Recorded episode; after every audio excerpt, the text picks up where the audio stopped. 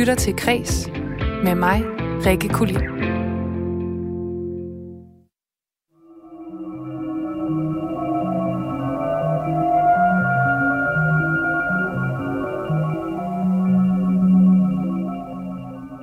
modstandskvinde og musikalsk pioner. Der er desværre for få mennesker, som kender navnet Else Marie Pade, hvis musik I øh, hører lidt af her lige nu. Det bliver der forhåbentlig flere, der gør i fremtiden, for den afdøde kunstner, der havde en forkærlighed for hverdagens lyde og var med til at udvikle det, vi i dag kalder elektronisk musik, får nu en hel plads i Aarhus opkaldt efter sig. Og pladsen den skulle have været indvidet på lørdag, men øh, det arrangement det er altså blevet aflyst på grund af corona. Og derfor der har jeg valgt at dedikere dagens udsendelse til den danske elektronikas forgangskvinde, Else Marie Pade. Og jeg vil både se nærmere på, hvad hun betød for sin samtid, og ikke mindst for vores nutid. Og så skal vi altså også lige runde Christopher Nolans film Tenet. Jeg skal også sende kreds inspirationsstafet videre i systemet. Og ikke mindst så skal jeg give dig dagens vigtigste kulturnyheder, og dem får du allerførst lige her.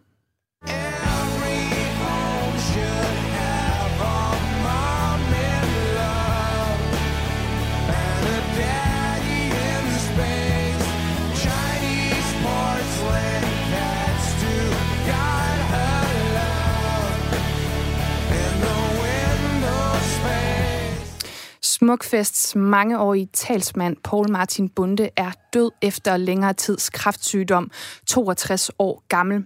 Det fortæller Smukfest i en pressemeddelelse. Og han har haft en lang og vigtig karriere i kulturens og musikkens verden. Han var blandt andet med til at grundlægge pladeselskabet Start, som satsede på nye talenter. Og i den forbindelse, der skrev han den første pladekontrakt med Kashmir, som på det tidspunkt lige var blevet nummer to ved DM i rock efter Dizzy Miss Lizzy. Og det var netop Kashmir med Mom in Love, Daddy in Space, som du hørte lidt fra her. Og i slutningen af nullerne, der blev han så talsmand for Smukfest, som han har været frem til sin død. Og kl. 18.05, der genudsender vi her på Radio 4 programmet Kulturens Bagmænd om netop Paul Martin Bunde. Tiltrængt pause for naturen. Angst for, hvad det ender med, længes efter at være sammen med familie. Det er blot nogle af ordene og tankerne om coronakrisen, som interesseret siden 12. maj har haft mulighed for at dele på den digitale platform Berørt, sammen med et billede af deres hånd. Og for hvert upload, der støttede Coop med 5 kroner til Røde Kors. Og de her mange uploadede hænder og øh, tilhørende tanker, de bliver nu overdraget til Statens Museum for Kunst, som har inviteret tre kunstnere til at komme med en respons på det at være blevet berørt af corona. Og det skriver SMK i en pressemeddelelse.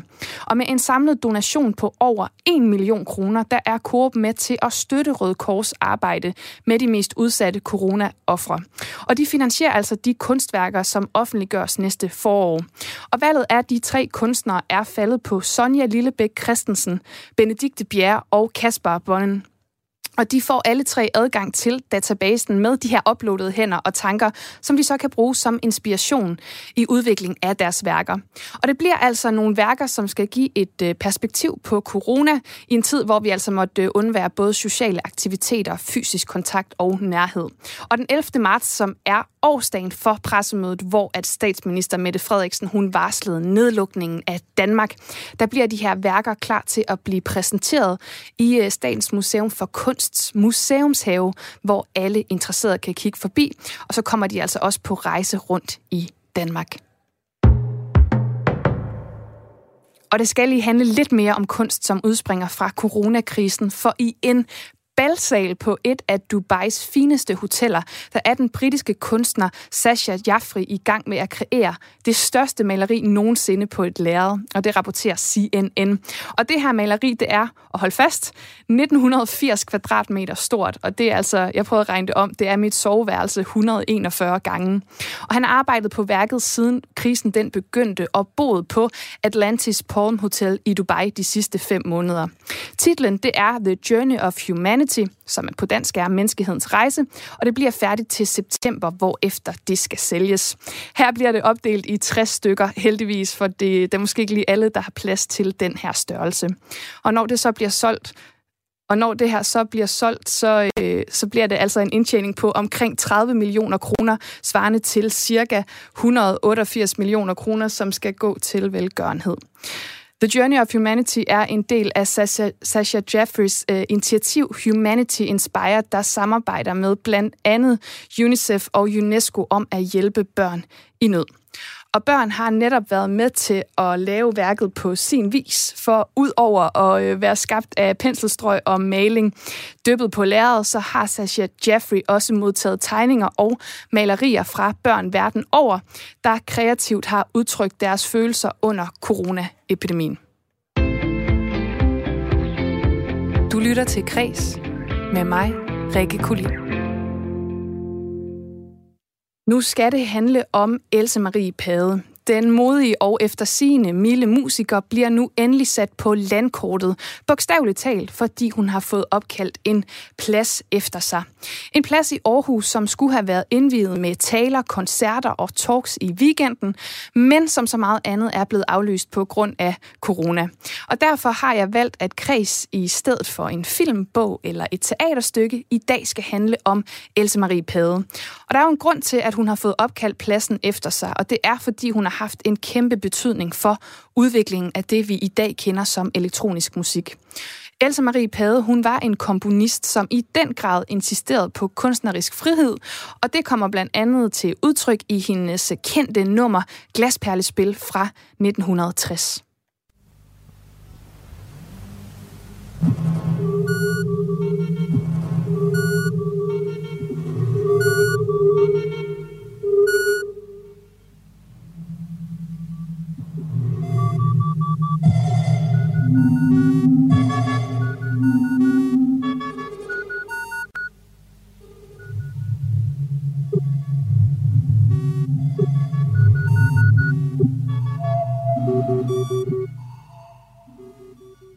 her er det altså en lille snas af Else Marie Pades glasperlespil fra 1960.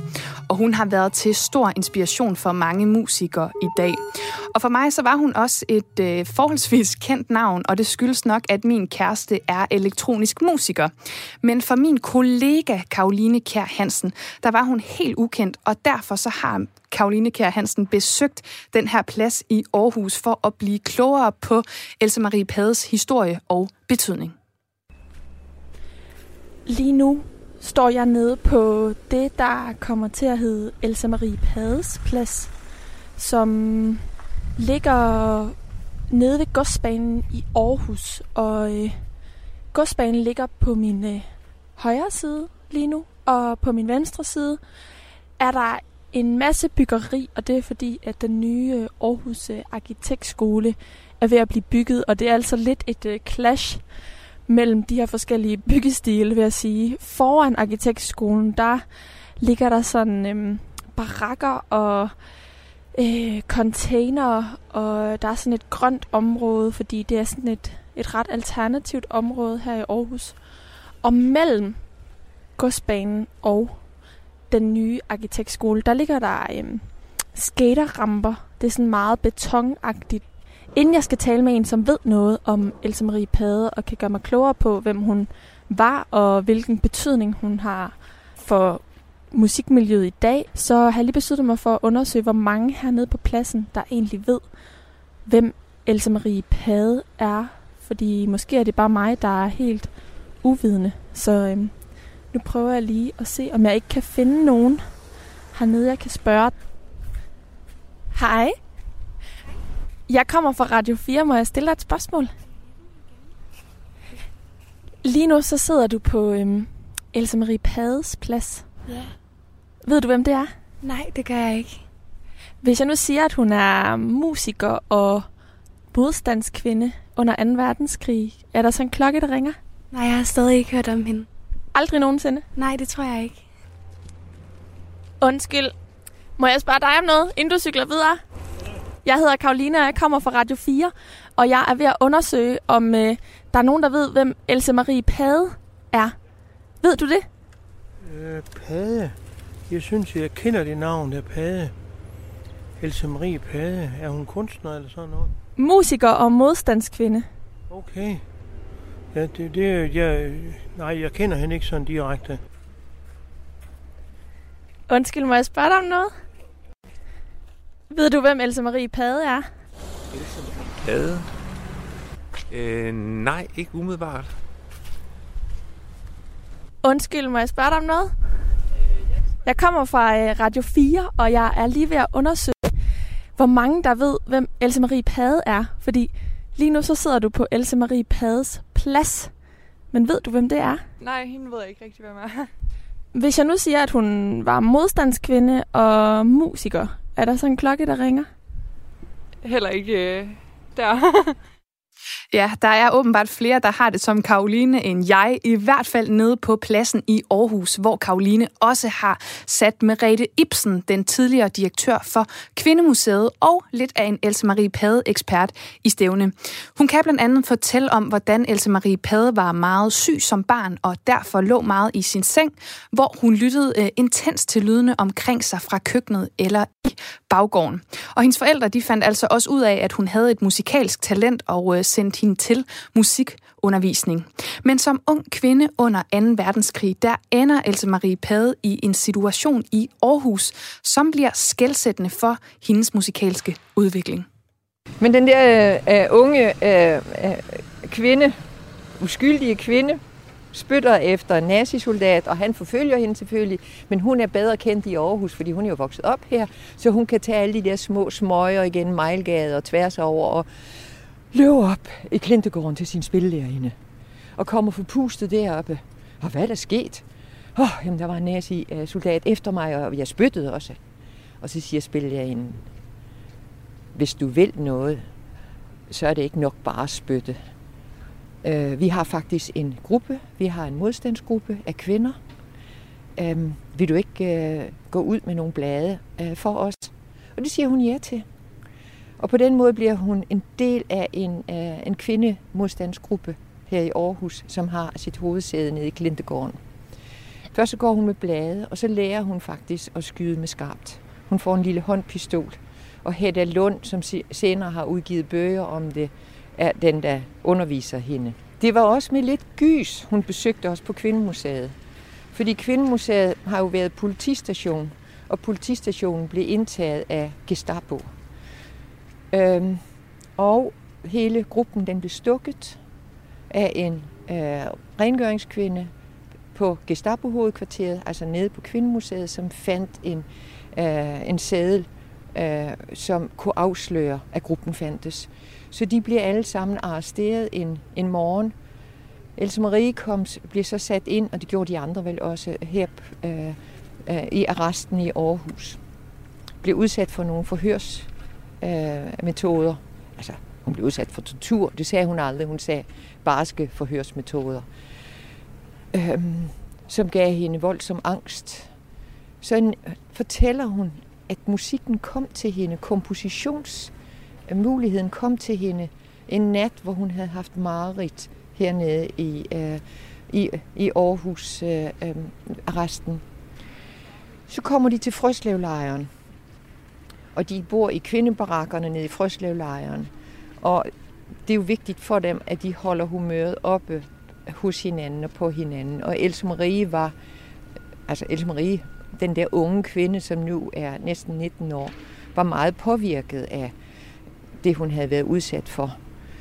De laver nogle sangaftener, som de kan lave. Øh, de laver faktisk kompositioner, som er udgivet øh, senere.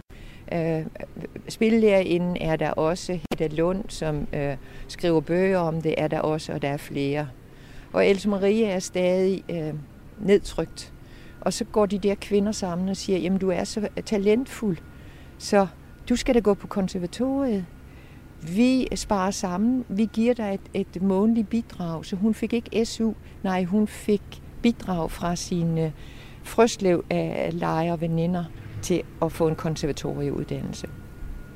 Da hun så kommer på konservatoriet, så undrer det hende, at hun ikke er jubelglad. Hun synes, at det der musik, de lærer, er sådan lidt... Det, det, det er lige ind i hendes nerve.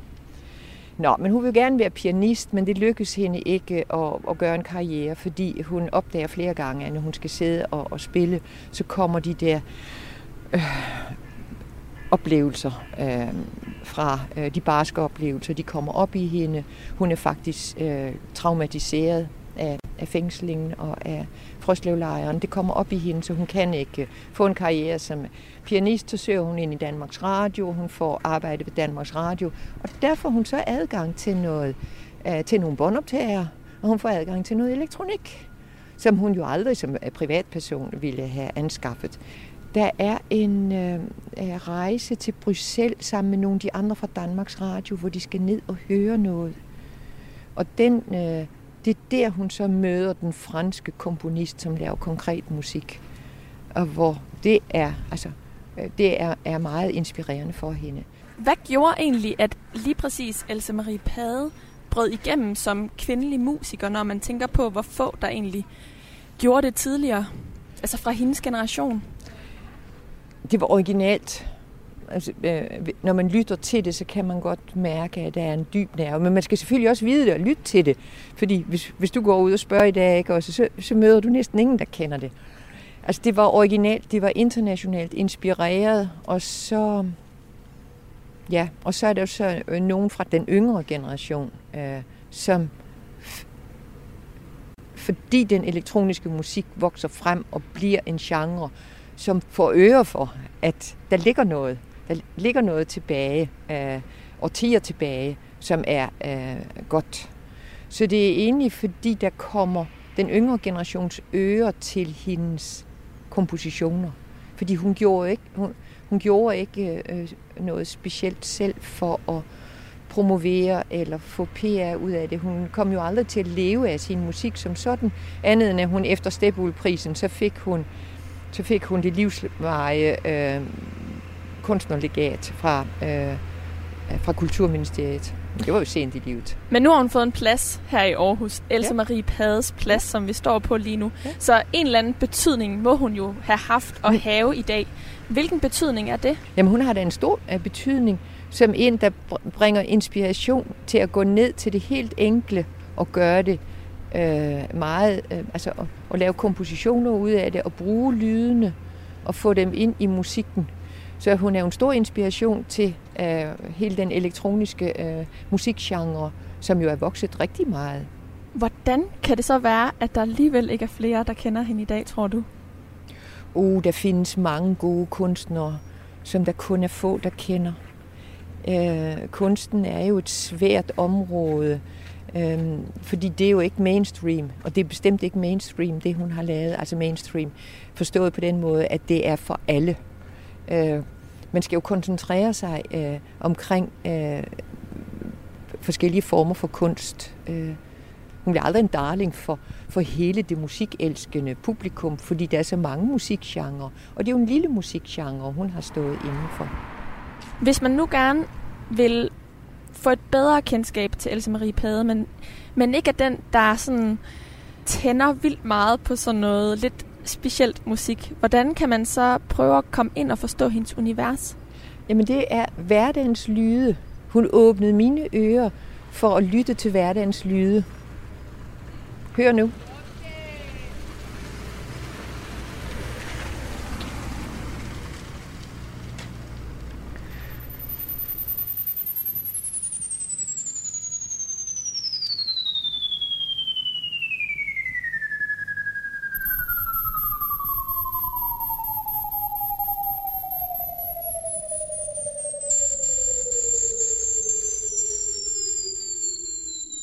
Ja, det sagde altså Merete Ibsen, den tidligere direktør for Kvindemuseet, og lidt af en uh, Else Marie Pade-ekspert. Og den her plads, den findes altså på uh, godsbanen i Aarhus, og uh, indvielsen af den, den er altså desværre udskudt på ubestemt tid.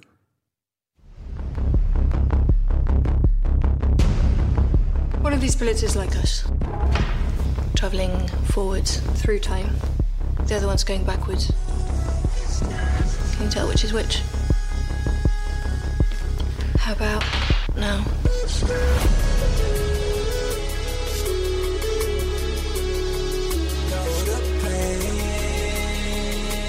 Why does it feel so strange? You're not shooting the bullet. You're catching it. Whoa. I dag får Christopher Nolans længeventede storfilm Tenet premiere i de danske biografer. John David Washington spiller den navnløse hovedrolle, som er bevæbnet med et ord, nemlig Tenet, og skal redde verden fra noget, som er værre end jordens undergang. Og jeg vil opfordre dig, der lytter med, til at tage ind og se den her film. Både fordi den er helt vild, men altså også for at støtte de danske biografer, som har haft det rigtig svært og stadig har det. Og jeg har altså set Tenet, og jeg lover ikke at spøjle noget som helst de næste 10 minutter. Men øh, selv hvis jeg kunne, så tror jeg faktisk, det ville være ret svært for mig.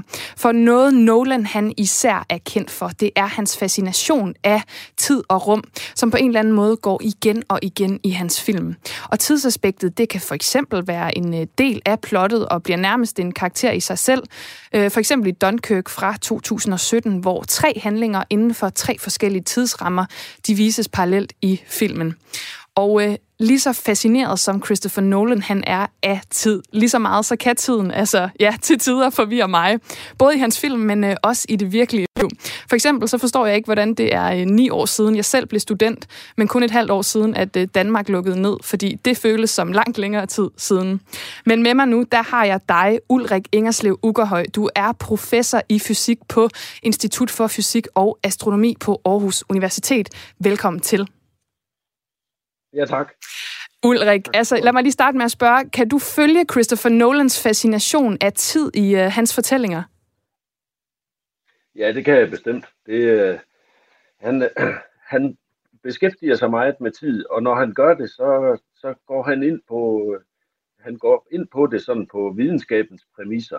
Altså det er klart, det får sådan et, et dejligt uh, kunstnerisk twist, uh, twist men, men det er stadigvæk uh, det holder videnskabeligt set øh, vand meget langt hen ad vejen.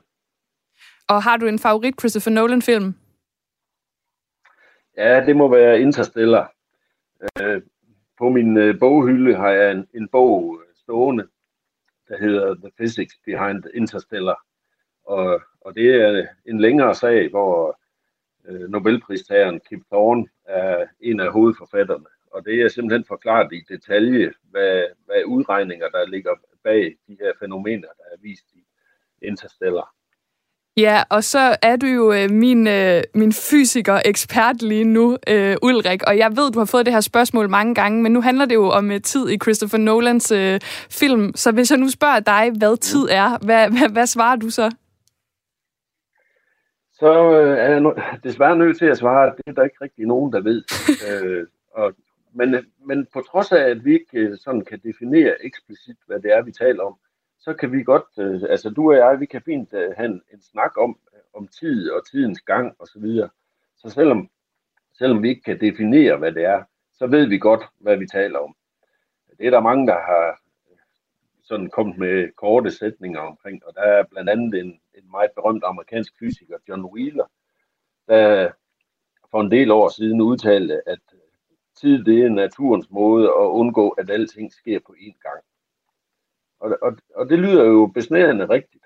Øh, det er, det er naturens måde, fordi altså, hvis ikke tiden var der, så ville alting ske på én gang. Men, men hvis ikke man med ordene én gang, altså på én gang, forstår på samme tid, hvad betyder det så?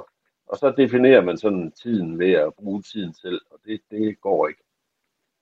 Øh, noget Christopher Nolan han arbejder med, det er forskellige opfattelser af tid, som for eksempel i uh, Inception, hvor et øjeblik i uh, virkeligheden uh, er flere timer, hvad kan man sige, dybt drømmestadie. Hvordan kan det være, at tid kan opfattes forskelligt i forskellige situationer?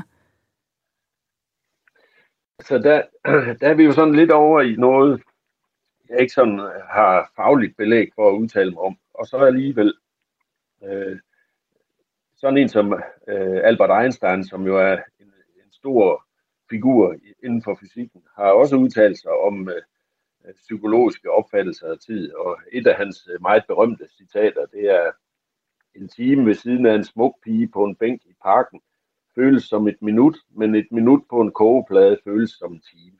Ja. Og det, så, så der er sådan nogle psykologiske øh, fænomener med, med tid. Det kender vi jo alle sammen, når vi skrubkeder os så føles tiden øh, rigtig lang. Men altså, hvad så med i forhold til, hvis jeg spørger i forhold til fysikken, kan man så sige noget der, hvordan det kan være, at tid kan opfattes øh, forskelligt i forskellige situationer? Ja, ja det kan man.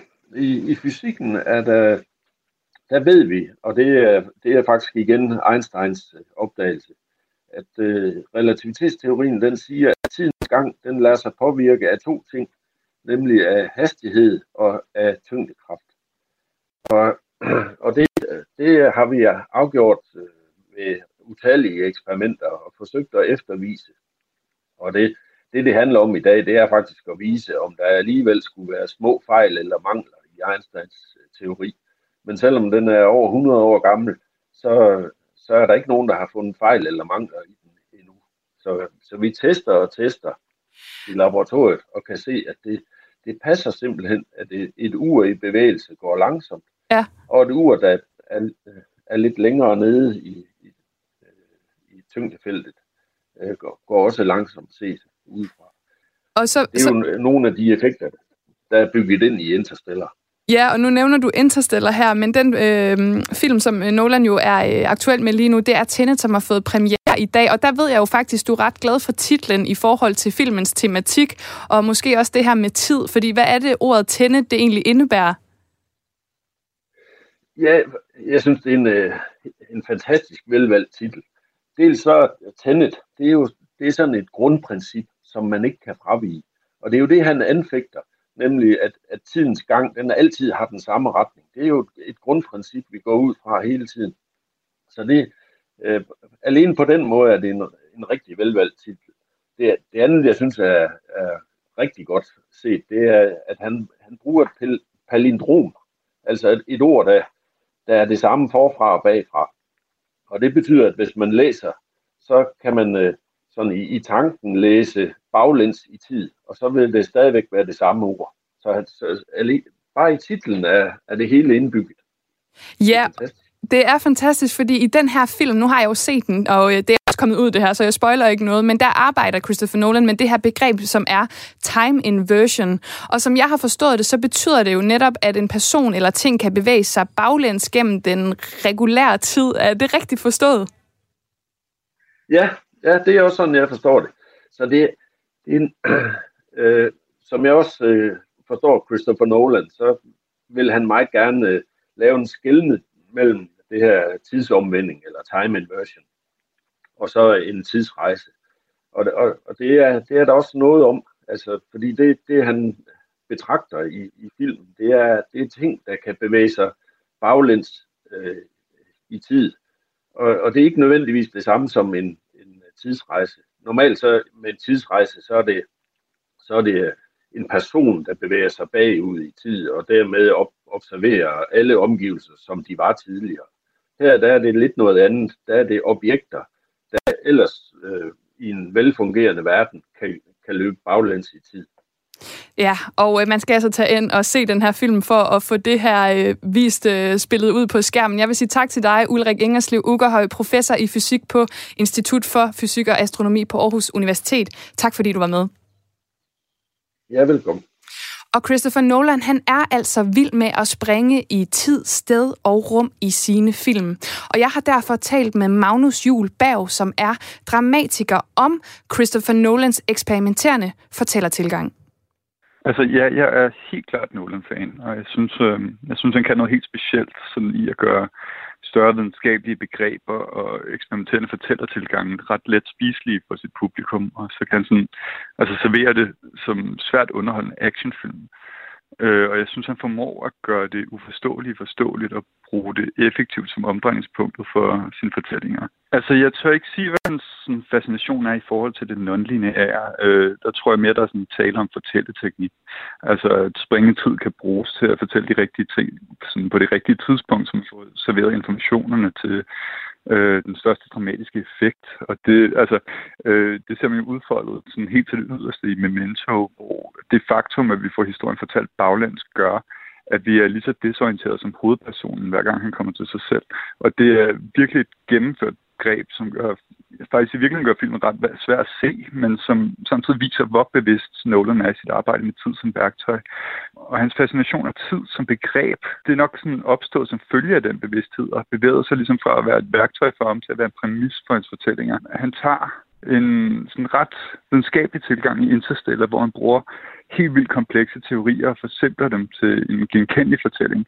Og han tager en ret almindelig viden i en Inception og gør den videnskabelig, så den kan foldes ud til et komplekst eventyrunivers. Det sagde dramatiker Magnus Jul Bav, og jeg har også spurgt ham om, hvilke fort- øh, forskellige fortællestrukturer man som historiefortæller kan benytte sig af, når man øh, opbygger en historie, der måske ikke bare går fra A til B måske man sådan i virkeligheden kan kode det hele ned til to. Det narrative og det non-narrative. Øhm, fordi stort set alle narrative og historier er bygget op omkring øh, begyndelse, midt og slutning, hvilket ligesom blev defineret for nogle tusind år siden, og jeg det er egentlig stadig den måde, vi opfatter en historie på i dag. Det non-narrative kan ligesom afstå fra det, men så er det også sådan lidt svært at definere det som en historie. Men inden for den ramme, altså begyndelse, midt og slutning, så kan man fortælle en historie i en hvilken som helst struktur, man vil. Struktur defineres typisk sådan lidt ud fra genre. Øh, genrerne har nogle arketypiske strukturer. Øh, tragedie for eksempel, hvor hovedpersonen begår hybris og sættes på en lang række prøvelser for at forstå sin fejl, som så i sidste ende erkender, men først da er det for sent. Eller komedien, hvor klovnen sættes på en lang række prøvelser, som i sidste ende overkommer, men uden at have lært en skid. Altså det hele er på sin vis en rejse fra ubalance mod balance, og hvis man skal være helt konsekvent, så kan alle fortællinger kos ned til at Stranger Comes to Town. Der sker noget, der sætter en handling i gang. Og hvordan vi så bevæger os igennem handlingen, det er der uendelig mange bud på. Altså, jeg tør ikke sige, hvordan andre arbejder, men jeg vil ikke selv være i stand til at skrive en non-lineær fortælling, hvis ikke jeg havde den lineære fortælling først. Øh, så, så jeg tænker ligesom hele fortællingen ud, når jeg sidder med den kronologiske historie foran mig, så kan jeg beslutte mig for, i hvilken rækkefølge jeg ligesom har lyst til at fortælle den. Øh, den rækkefølge kan jeg så vælge, vælge ud fra den ønskede effekt øh, i forhold til stemning eller tematik osv. For eksempel mange klip i tid skaber forvirring og kræver koncentration, hvor få klip i tid skaber intensitet og kræver fremdrift i fortællingen. Da jeg skrev min forestilling i stødet for regnen, som er en fortælling om krigsveteraner, der besluttede jeg mig for, at den skulle være så realistisk som muligt, og derfor skulle den foregå i realtid, uden nogen spring i tid, sted eller senere. Og det gav en ret intens oplevelse, der fastholdt publikum i øjeblikket og skabte en klaustrofobisk fornemmelse af at være fanget, lidt ligesom en ildkamp beskriver sin krigssituation. Det sagde altså Magnus Jul Bav, som er dramatiker og Christopher Nolan-fan, og øh, her fortalte lidt om, hvordan man kan bygge historier op. Og øh, Tenet, som det altså udsprang af alt det her, den har altså fået premiere i dag, onsdag den 26. august. Du skal skynde dig i biografen. Og nu har vi altså talt om Christopher Nolan og tid, og jeg vil spille for dig øh, et, øh, et klip, som, øh, eller en sang, som hedder No Time for Caution af Hans Zimmer fra Interstellar, som altså begge mine øh, gæster her, de har nævnt. Og det er muligvis øh, det bedste stykke musik, der nogensinde er kom, komponeret. Så her får vi altså No Time for Caution af Hans Zimmer.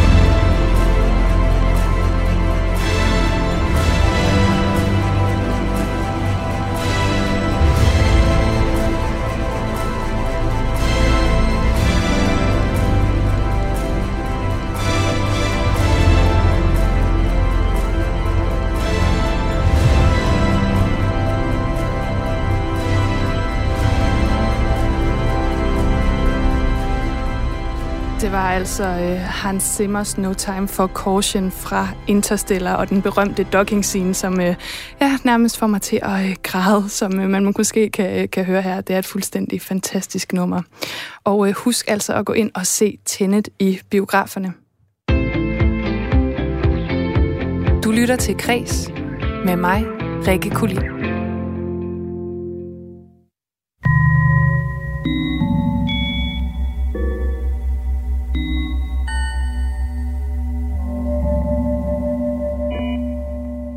Nu vender jeg tilbage til Else Marie Pade, den knap så kendte musikpioner, som alligevel har været så kendt, at hun nu får sin egen plads i Aarhus. Det er pladsen, som ligger mellem godsbanen og den nye arkitektskole, som skulle have været indvidet på lørdag. Men den her ceremoni, den er udskudt på ubestemt tid på grund af corona, og derfor der har jeg valgt at øh, give hende den opmærksomhed, som jeg synes, hun fortjener. Tidligere i dag, der øh, blev øh, I og min kollega Karoline Kær Hansen klogere på, hvem Else Marie Pade var. Og øh, hun har forsøgt at forstå, hvem hun var og hvilken betydning hun har haft. Og derfor så har hun talt med to samtidsmusikere, der den dag i dag henter stor inspiration i Else Marie Pades musik. Lars Greve og Bjørn Svin. I er to meget forskellige musikere, men I begge to meget inspireret af Else Marie Pade. Og I har faktisk også mødt hende, fordi at I begge var en del af det her miljø omkring hende allerførst, så er jeg nysgerrig på at høre, hvordan var hun egentlig som menneske? Ja, altså, Else Marie Pade var et meget lyst og mildt menneske, som samtidig med, at hun var meget, meget lys og mild, så havde hun en meget høj øh, grad af empati. Øh, og, og man følte egentlig også, at hun var et meget, jeg ved ikke, om man kan sige, hårdt, hårdt menneske. Ikke i den forstand, at hun er altså, aggressiv, eller sådan, men at hun ligesom er her, hærdet og, øh, og konsekvent. Altså, øh, men, men, men samtidig super lys og mild, og havde en eller anden form for øh, drømmende øh, karakter over sig også. Lars, var det også dit indtryk af hende? Øh, ja, helt klart. Altså, jeg mødte hende jo, det har vi nok begge to, men jeg mødte hende helt klart, da hun var, hvad skal man sige, sit livs efterår. Og det kan godt være, at øh, det påvirker, det påvirker jo tit øh, mennesker, de bliver lidt mere milde med alderen. Øhm, hun blev ret gammel jo. Hun blev ret gammel, ja, og jeg læste nogle af hendes øh, brevudvekslinger med Danmarks Radio, da hun var i hendes 40-50'er. Der kunne jeg godt læse i det sprog, at hun har, som Bjørn jo også indikerer, altså, at hun, han er, hun var meget... Øh, hun var ikke et konfliktsky menneske, kan man sige. Øhm, men jeg er helt enig, mild og lys og meget nysgerrig og åben over for, for nyt hele tiden. Lars, du spiller saxofon og klarinet, mens du, Bjørn, er elektronisk musikproducer. Lidt ligesom Else Marie Pade, som jo bliver set som den danske elektronikas foregangskvinde. Derfor synes jeg, det er nærliggende at begynde med dig. Hvordan har hun inspireret dig? Altså, hun inspirerede mig helt klart til ligesom at vende blikket væk fra, at musikken nødvendigvis skulle, øh, hvad kan man sige, falde ordentligt og behageligt ind i den kontekst, som øh, mennesker regner med at møde den i. Så det vil sige, at det, hun inspirerede mig til at lave, lave noget mere rå musik, der ikke nødvendigvis var direkte dansabelt eller direkte behageligt at lytte til, men havde sin egen stemme, sin egen personlige øh, prøv at høre, det her vil jeg sige lige nu, og bare på musikkens egne præmisser. Og du har også taget et af dine egne numre med, som du har øh, komponeret med stor inspiration fra Else Marie Pade, og lad os lige prøve at høre lidt af det.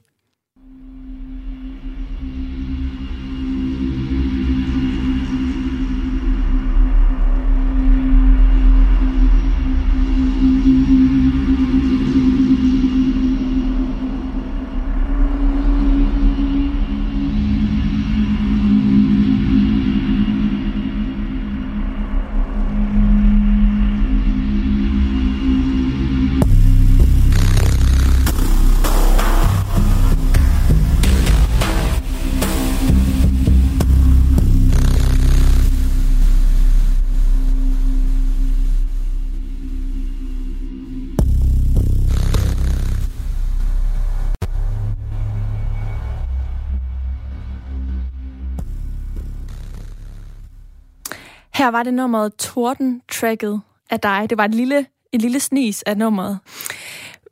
Selvom at jeg jo først lige begyndt at lytte til Else Marie Pades musik, så øh, kan jeg tydeligt høre nogle ligheder mellem nummeret her og den musik, jeg har lyttet til af hende.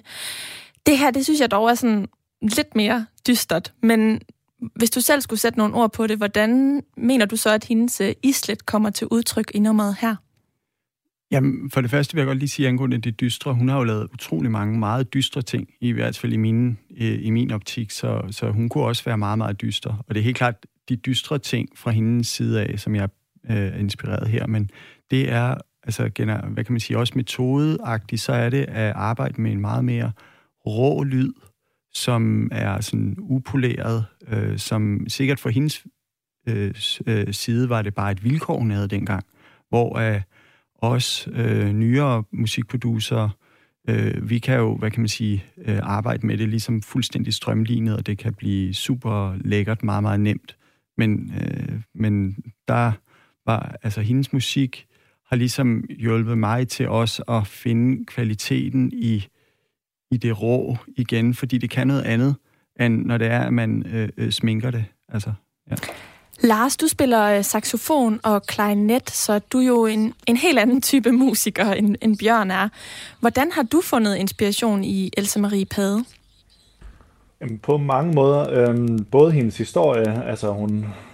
Jamen, den er jo, det kan man ikke rigtig rise op på, øh, på kort tid, men hun lært mig at lytte på en anden måde, vil jeg sige. Altså både når man hørte om hendes, hun har været sådan sengeliggende syg som pige og omdannet ligesom baggårdens lyde til, til musik og po- poesi og fandt ligesom en mening i at være sengeliggende igennem lyd. Det synes jeg var spændende og noget, jeg kunne relatere til. Jeg har ikke vokset op i en baggård eller været sengeliggende, men jeg voksede op i en skov og ud til havet, hvor der ikke var så mange andre børn. Så jeg godt genkendte dem til med at navigere efter lyd og omdanne lyd til noget indre så ja, på den måde, og på rigtig mange andre måder, synes jeg, hun har været virkelig inspirerende. Du har også taget et nummer med. Det er øh, introen til pladen Brejderblik, og jeg synes lige, vi skal høre lidt af det her.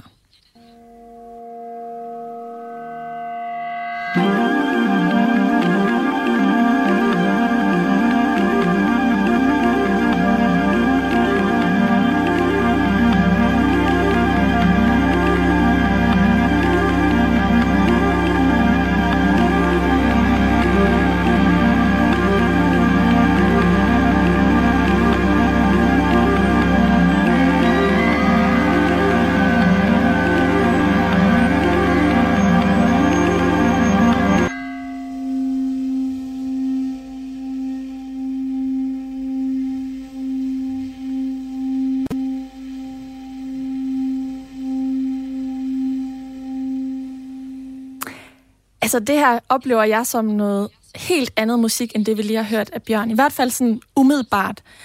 Hvordan hører jeg Else Marie Pade i det her nummer? Det er måske den samme ting, jeg lige nævnte før med, at jeg øh, har forsøgt at være meget lyttende til mine omgivelser, da jeg øh, skabte det her musik, og jeg kan huske, at Else Marie Pade, noget af det, hun lærte mig øh, altså meget konkret, var, at jeg så hende øh, høre hendes eget musik på et tidspunkt, hvor, hun, øh, hvor der var to sådan, øh, sinustoner, meget lyse, lidt skingre toner, vil man sige, øh, og meget hårdt, rimelig hårdt udtryk, vil man sige, øh, hvor hun sad og smilede, mens hun hørte det, og grinede, mens hun hørte det, og blev spurgt bagefter, hvad er det, du hører, når du hører den her musik, og sagde hun, hun hører, at det var, som om det var to skildpadder, der, der dansede. Øh, og den, det svar, det fik mig til at, over, at tænke alt muligt omkring, altså hvor meget man kan øh, omforme eller transformere lyd inde i sig selv, hvis man vil. Så hun havde en stor fantasi? Ja, hun øh, udvidede min fantasi og fik mig til at tænke, okay, hvis, hvis der kan sidde en dame på, på nogen af 80 der, og ligesom gøre mig skakmat i min fantasi, så er jeg nødt til at op mit game, altså. Jeg synes, det er, er imponerende, at hun nu kan ses i to så umiddelbart forskellige musikstykker, i hvert fald sådan, når man lige lytter til det første gang. Hvis vi prøver her til slut at vende blikket ud mod det sådan bredere musikmiljø, hvilken betydning spiller hun så for det i dag? Altså, for mig er hun et argument for, at vi aldrig helt ved, hvilken, øh, hvilken hvad, hvad musikkens effekt har for eftertiden. Altså, vi, da hun skabte sin musik, da hun lavede sine beretninger om, hvad ny musik, hvor ny musik var på vej hen i, i øh, sådan europæisk sammenhæng. Øh, og altså, altså alle de nyskabelser og nybrud, hun var med til at lave, der blev det jo ikke anerkendt øh, i mange år, og det var først, altså så blev det sådan lidt løbende anerkendt men i både 60'erne og 70'erne, og så, men for først, det var især omkring øh, sådan årtusindskiftet, at folk fik op for, hvad det egentlig var, hun havde gjort, og det fik en, en reel effekt for dansk musik. Det, det er jo lidt et argument for, at vi er nødt til at passe på mangfoldigheden i dansk musik. Vi er nødt til at, vi er nødt til at værne om den, for vi ved simpelthen ikke, hvad, hvilken værdi den har, før vi nærmest er, altså, er døde. Han er, sådan. er det også din oplevelse, Bjørn? Ja, fuldstændig. Lars Greve og Bjørn Svin, tusind tak, fordi I vil være med her i dag. Selv tak. Selv tak, ja. Lytter til Kres med mig, Rikke Kulin. I Kreds der hylder vi hver onsdag de mest inspirerende mennesker i det danske kulturliv. Dem, der er et forbillede for os andre og tager initiativ, flytter grænser og stiller spørgsmål. Det er dem, der provokerer, går forrest og skaber forståelse. Kort sagt, dem, der inspirerer. Og øh, dagens inspirationsstafet, den går til dig, Kasper Mikkelsen. Tusind tak for det. Du får lige sådan en her. Det er fornemt. Kasper, du er musiker og selvstændig kulturiværksætter, og så er du blandt andet musikeren bag Audiograf, som er en slags visuel musikoplevelse. Er det korrekt forstået? Det er rigtigt, ja. Og så er du også en af folkene bag Folk og Festival, som er en folkemusikfestival i Esbjerg og Amagen, og Alternatur, som er en webudgivelse med naturinspirerende lydmontager fra Vadehavet.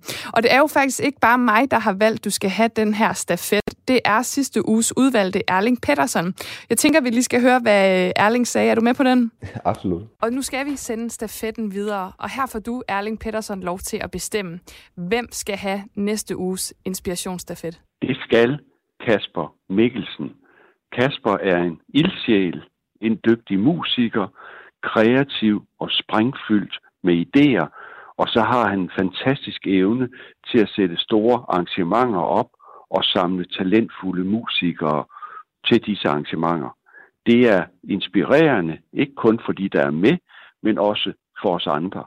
Jeg har selv haft et fint samarbejde med Kasper Mikkelsen som rektor på Esbjerg Gymnasium og nyt hans mange musikalske initiativer. Så han fortjener det virkelig. Ja, men du er jo allerede lidt inde på det her, så det er næsten overflødigt at spørge om hvorfor, men har du lyst til at sætte flere ord på, øh, hvorfor det lige præcis skal være Kasper? Nej, men jeg synes, at han, øh, han er en, som har været så initiativrig og, og sat så mange ting i gang, øh, øh, øh, har så mange idéer, samtidig med, at han er ikke en, der sådan maser sig i forgrunden og, og, og på den måde måske er, er længst fremme i, øh, i rampelyset. Så øh, det er på mange måder øh, en øh, rigtig sympatisk person, der fortjener den her pris. Ja, det er altså store ord fra Erling Pedersen. Kasper Mikkelsen, hvad betyder det for dig at høre det her fra Erling? Jamen, øh, det er jeg selvfølgelig virkelig glad for. Altså, Erling lyder min største respekt for, for det arbejde, han har gjort, både som rektor og som selv som en initiativrig person, og, og, og, og også som hans nuværende hvad hedder det, øh, engagement i forbindelse med Education Esbjerg, øh, der blandt andet handler om øh, en masse unge kultur og sådan noget. Så, så det er jeg jo vildt glad for at, at, at, at høre hans ord her. Og hvor vigtigt er det så for dig, kan jeg spørge, at inspirere andre med øh, dit arbejde? Ja, det har, det har jeg tænkt lidt over. Øhm, og, og jeg ved ikke, om jeg vil sige, at det nødvendigvis som sådan er vigtigt at inspirere, men, men, men det er vigtigt. Altså, jeg, jeg har jo en, en drivkraft, fordi der er nogle ting, jeg, jeg synes, der kunne være sjove og interessante at gøre sammen med andre og for andre og sådan noget. Så, så, så, og, og det kan jeg simpelthen ikke lade være med. Og så er det jo fantastisk, at der er andre, der er med på de idéer, jeg nu måtte have, eller måtte have udviklet sammen med andre. Og så øh, er jeg jo bare glad for at kunne dele min øh, passion for, for øh, øh, kunst, kultur, musik og sådan noget sammen med andre mennesker. Hvad end det er legekammerater på scenen, eller bag scenen, eller foran scenen som publikummer, eller om, eller om det er med folk, der er publikum til nogle ting, som jeg måtte være involveret i, enten som arrangør eller, eller som musiker. Det har jeg bare generelt stor, stor glæde af. Og, ja, at dele passionen med andre. Og hvis der er så nogen, nogen der finder det inspirerende, eller finder den drivkraft, der ligger bag inspirerende, så kan jeg jo kun øh, være utrolig glad for det, fordi det betyder, apropos kulturstafetten, at, at, at så er der nogen, der måske arbejder videre med at dele den passion, som de måtte have inden for deres øh, felt med andre, og det er jo sådan, kulturen overlever. Et er jo at, øh, hvad kan man sige, inspirere andre og sætte noget i gang, men jeg kunne også godt tænke mig at høre, hvem du selv har været inspireret af gennem tiden. ja, ja det, I har forberedt mig lige for det spørgsmål, og jeg har simpelthen lavet en liste så lang, og jeg tror næppe, I har tid til at høre det hele. Men, øh, men øh, jeg kan lige lave et par, at det bliver altså en hurtig gennemgang her, et par, et par ret væsentlige nedslag. Og det er mine forældre, min familie, min lillebror, herr Stab, min første øh, matematiklærer, min første trommeslærer, Holger Schreiber, min øh, nuværende kæreste, Line, som jeg er rigtig glad for på alle tænkelige måder. Øh, medstuderende og lærere på både Vojens MGK og konservatoriet i Esbjerg, øh, alle stort set kolleger og legekammerater i det musikalske arrangørmæssige felt. Og så øh, er der jo en lang række trommeslager og en lang række kunstnere, musikere, Brian Blade, Alex Riel, Steve Gadd, Klaus Menser, Asger Tekau, Elvin Jones, Tony Williams, Joe, Jojo Mayer, Livon Helm, Miles Davis, John Coltrane, Efterklang, Bonnie Iver, The Band, Louis Armstrong og Duke Ellington osv. osv., osv. Ja, ja, men jeg, jeg stopper dig her, Kasper, fordi det er lidt ligesom sådan en Oscar-tale, hvor jeg sådan skal begynde at komme ind med sådan musik. Jeg bliver nødt til at nævne uh, lige to, og, og, som er ret væsentlige for deres person også, og det er Peter Bastian, som jeg læste en masse bøger af, og så Hugo Rasmussen, den legendariske bassist, som vi desværre mistede. Men så har jeg faktisk også været hele listen igennem af dem, jeg lige har skrevet ned. det var en, øh, en rigtig, rigtig god liste, og, øh, og masser af fantastiske navne. Det er jo også dejligt, at man kan mærke inspirationen her. Men det er jo også sådan, at i vores stafet, så er det jo ikke bare øh, roser og pæne ord og tak til en masse mennesker. Du skal jo faktisk også bidrage til vores evighedsinspirationsdigt. Og de sidste strofer, de lyder sådan her. Det er kreds for øjne, ører og sind, når vi deler kulturen med hinanden. For kunsten og kulturen kan inspirere og begejstre, når vi sammen vil gå nye veje. Og nu skal vi så sætte en øh, strofe mere på, så øh, hvad er dine linjer til vores digt? Lige præcis der skal jeg jo simpelthen indrømme, at jeg har misforstået opgaven. Jeg troede, jeg skulle sende på en mail efterfølgende. Så, øh, så dem har jeg ikke fået formuleret endnu. Men det bliver noget med at, at dele passionen og at videregive gaven til hinanden, sådan så øh, kulturen, kunsten, nysgerrigheden, kreativiteten overlever og, og i, i nye øh, generationer og inspirationsled, om man vil. Så skal jeg nok læse dem op i næste uge. Det glæder jeg mig til. Men vi skal jo også have sendt øh, stafetten videre til sidst her, øh, Kasper Mikkelsen. Og der får du jo lov til at bestemme, så hvem skal egentlig have næste uges inspirationsstafet? Jamen, øh, det, øh, den, der popper tydeligst op, det er øh, en musiker og øh, orkesterleder, kunstner, der hedder Martin Schack, som også er meget aktiv som arrangør øh, af både festivaler og koncerter og øh, forskellige ungdoms jazzcamps og øh, har et spillested og sådan noget. Og han, øh, jamen det er jo lige før jeg kunne kopiere øh, øh, Erlings øh, tale før. Altså det er med til ildhu, iværksætter, evne og hele tingen med at få folk med på idéerne og, og virkelig, virkelig brænde for sin sag øh, langt stykke hen ad vejen uen nyttigt, men, men simpelthen bare for sagens skyld og få andre med på det, både som publikum og som legekammerater og medarrangører. Det synes jeg, han har en forbindelig evne til, som jeg i den grad har været inspireret af i, i tidens løb. Det var altså meget klare ord. Jeg vil sige mange tak, fordi du ville være med i dag, Kasper. Og så sidst, øh, men ikke mindst endnu en gang tillykke med vores øh, inspirationsstafet her. Ja, selv tak og i lige måde. Ja, vi er altså øh, gået i gang for alvor med vores øh, inspirations-kulturstafet her på Kreds, som vi altså samler op på hver eneste uge. Og øh, jeg er næsten færdig for i dag, men jeg er tilbage igen i morgen kl. 17.05, og der skal det handle om virtual reality-værket X-Ray Fashion på Teatersvælegangen i Aarhus. Jeg er altså næsten færdig, men du skal blive hængende her på kanalen, for lige om lidt så sender vi programmet Kulturens Bagmænd om Paul Martin Bunde, der altså er gået bort 62 år gammel. Manden, der blandt andet opdagede Kashmir og Østkyst Hoslers og talsmand for Smukfest i mange år.